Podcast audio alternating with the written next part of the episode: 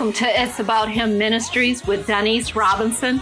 It is my desire that you would be encouraged and inspired by this broadcast and that you will trust Jesus no matter what and believe Him for the impossible.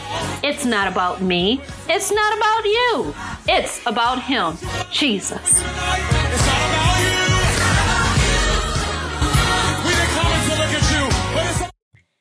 Is the day that the Lord has made. We will rejoice and be glad in it. I thank God for another day. I thank God for you too listening. I trust you had a great Thanksgiving with friends and family. And for whatever reason, if you did not, there are still many things to thank God for. Truly, He is good. Well, you know, last week I talked about the power of the tongue. I left off in the book of James, chapter 3, uh, verse 10. But before I continue, I want to briefly review what James, Jesus' brother, said about the human tongue. And you know, the enemy is a liar. He's trying to affect my tongue right now. But I'm going to go ahead in the name of Jesus. James said that the tongue is a small member that boasts great things. He said, A man that offends not in words is a perfect man because he is able to bridle or control his whole body. Even though the tongue is small, it can kindle a great fire. You know, man can tame every animal of the air, the ground, and the sea, but cannot tame the tongue. You know, James also gave an illustration about how man can guide a horse with a bit or direct a large ship with a helm, both being very small instruments. But the tongue, he said, no man can tame. It is an unruly evil full of deadly poison. Now, the nature of man without the generation, the regeneration of Jesus Christ, is evil and ungodly. Now, when you accept Jesus Christ as Lord and Savior, that old nature is no longer there, but you have the nature of Christ. And so, for example, let's look at uh, Luke chapter 6, verse 45. It says, A good man out of the good treasure of his heart brings forth good, and an evil man out of the evil treasure of his heart brings forth evil. For out of the abundance of the heart, his mouth speaks. So it lets us know whatever is in your heart, that's what eventually comes out in your mouth. So you, if you're a regenerated uh, child of God, then what comes out of your mouth should be wholesome and godly. But if you're not, you're gonna, you know, possibly hear evil.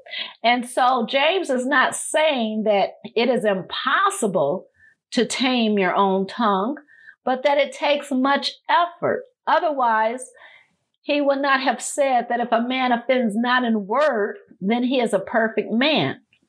I believe this word perfect is being fully mature in godly knowledge and wisdom. Meaning, if you know what is the right thing to do or say in a particular situation, then you do that right thing or you say that right thing with the intent not to offend another individual. Now, this does not mean that the other person will not get offended. And that's a whole nother story within itself, a whole nother message within itself. However, by Yielding to the Spirit of God, this allows God to rule and to reign in your life and not your own pride or ego to control you. Let's go back to James chapter 3, and I'm going to pick up from uh, verse 9 and continue to verse 18, which is going to read from the New King James Version. Okay, so hopefully you have your Bibles with me and you can read along with me. okay, it says, verse 9, we're talking about the tongue, remember? With it, we bless our God and Father, and with it, we curse men who have been made in the similitude of God. So here it says that we're giving honor to God with our mouths, mouth, we're giving blessings, and then we're cursing men who is in the image of God And that shouldn't be. Verse 10 Out of the same mouth proceed blessing and cursing. My brethren, these things ought not to be so. So, how can the same vessel, the same mouth, here it is, give good and then turn around and give evil? It shouldn't be. Let's look at verse 11. Does a spring send forth fresh water and bitter from the same opening? Can a fig tree, my brethren, bear olives or a grapevine bear figs? Thus, no spring yields both salt water and fresh. So it lets us know that we should be able to expect from a spring to bring forth fresh water and not bitter from the same spring. And just like if we see a tree, if it's a fig tree, it should bear free, uh, figs and nothing else. So, therefore, we need to make sure that what comes out of our mouth truly represents who we are. And if we're saying we're a Christian, then we need to be speaking life and not death. Praise God. Let's go to verse 13. It says, Who is wise and understanding among you? Let him show by good conduct that his works are done in the meekness of wisdom. But if you have bitter envy and self seeking in your hearts, do not boast and lie against the truth. This wisdom does not descend from above, but is earthly, sensual, demonic.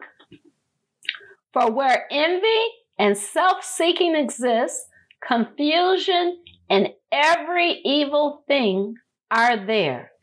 So it lets us know that here, if there's good conduct and, and meekness and wisdom, then that represents God. But if there's bitter and envy and self-seeking and that you're going against your your other, you know, another individual, or you have this um, you know, you want to lie and not tell the truth, or you want to become bigger than the other individual, or you have to put someone else down in order for you to make yourself look big.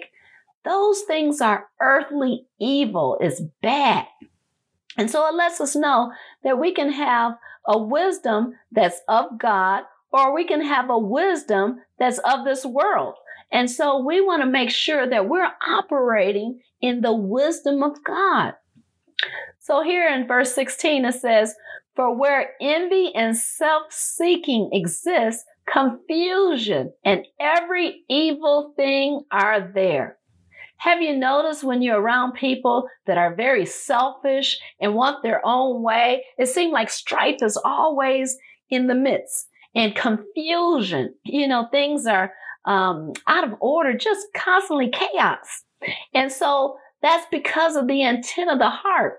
Let's go to uh, verse 17. It says, But the wisdom that is from above is first pure, then peaceable, gentle, willing to yield, full of mercy and good fruits, without partiality and without hypocrisy. Now, think about that. I can stop there. Isn't that peace and wholesome? I mean, I'm hoping that when you had your holiday uh, meal with your family, that there was peace and that, uh, you know, gentleness and full of mercy and good fruits. Because I know sometimes, you know, with family, there can be tension and turmoil and things like that. But I pray that you had the victory, that regardless what was going on around you, regardless what relatives were saying, and maybe they were uh, false accusing you of, you know, false accusations or something, but no matter what took place, you spoke in love and pure with a humble heart to edify God and to give Him glory. And so I pray that's your testimony. And if you didn't, and if you lost your cool and maybe you said some things that you shouldn't said, hey, repent. You know, maybe you even cursed at the table. Repent. Whatever it is, nothing is too hard for God. So I'm just saying, let's be careful what we say with this tongue. This tongue is powerful. Oh my goodness, it is powerful. And we don't want our tongue to just blur out and it cause fires and flames and unruly evil everywhere we go. We want to walk in love and peace. When we're around people, we want them to feel like a fresh air, like the, oh my goodness, like just God, His presence is there with us because you're in the midst. And so that's what we want. And let's look at the last verse here. It says, Now the fruit of righteousness is sown in peace by those who make peace. Praise God.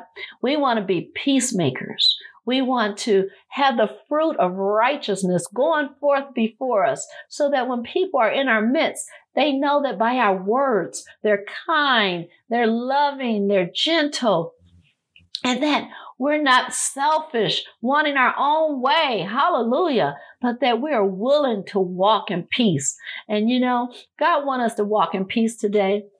And again, I just hope that this chapter, chapter James, is a reflection um, of who we ought to become and a reminder of what we don't want to become. Because remember, whatever is in your heart, you know, the mouth speaketh. So if you have good things lying in your heart, guess what?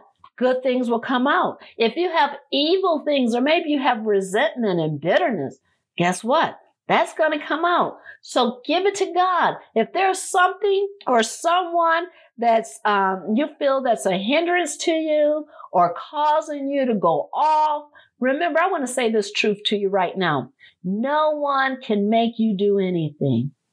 Meaning that you know, if they got a gun on your, on your, you know, to your head or something like that. But I'm talking about you're not the victim here. You have control of what you say out of your mouth. It's just a matter are you able to tame yourself? Are you willing to do what's needed to bridle that tongue, to put that hem, to put that guard over your mouth? Are you willing to allow the Holy Spirit to direct your life and not your ego or not your pride? Sometimes we feel like we have to have the last word. We have to make sure that we're heard. Make sure our point is being expressed because for whatever reason, the enemy has sold us this lie that unless we can get our words out, unless we give people a piece of our mind, then, you know, we're uh, being used or uh, uh, walked on or like a doormat. That is a lie from hell. Do not accept that. You be the mature one. You be the first one to repent even if it's not on you, even if they're at fault, the other person, you be the one who say, I'm sorry. You be the first to say, you know what? I, I should have said something a little differently. Please forgive me. Um, you know, I, I, I apologize for that. I'm going to make sure I don't go there anymore. I don't do that again. You know, you be the mature one. Remember, your tongue is powerful. We don't want to give out flames and and things like that. We want our tongue to be seasoned with grace, with love, Praise God. Let us pray. Dear Heavenly Father, Lord, we thank you for your word. We thank you for this book of James. Lord, help us to be mindful how powerful our tongue is. Yes, it's a small member, but it can have the possibility, the potential to do great, great harm. So God, help us individually to keep our mouth in check Dear Heavenly Father, help us, Lord, to have our hearts thinking on things that are pure, honest, and lovely, and a good report. So those things will come out. So, Lord, I ask right now, our listening audience, that you will help us, dear Heavenly Father, to seek your will, dear Heavenly Father, and to submit to your Holy Spirit. Only say what you give us to say. And dear God, and whatever we say, let us say it in love with grace and compassion, dear Heavenly Father, that peace will go forth. So, Lord, we just thank you that we abide in the righteousness of you, dear God. It's only you that make us righteous and not we ourselves. So, Lord, we just thank you. And we ask these things in your Holy Son, Jesus' name. Remember, it's not about me. It's not about you. It's about him. Jesus. I trust you are blessed by this broadcast. To hear from you. You can send your praise report or your prayer request to It's About Him Ministries at gmail.com. You can follow me on Facebook, Instagram, or Twitter. If you would like to partner with this ministry, you can send your contributions to It's About Him Ministries at gmail.com by way of PayPal, Venmo, or Cash App. Remember, it's not about me. It's not about you. It's about Him, Jesus comments will look at you, but it's about Jesus.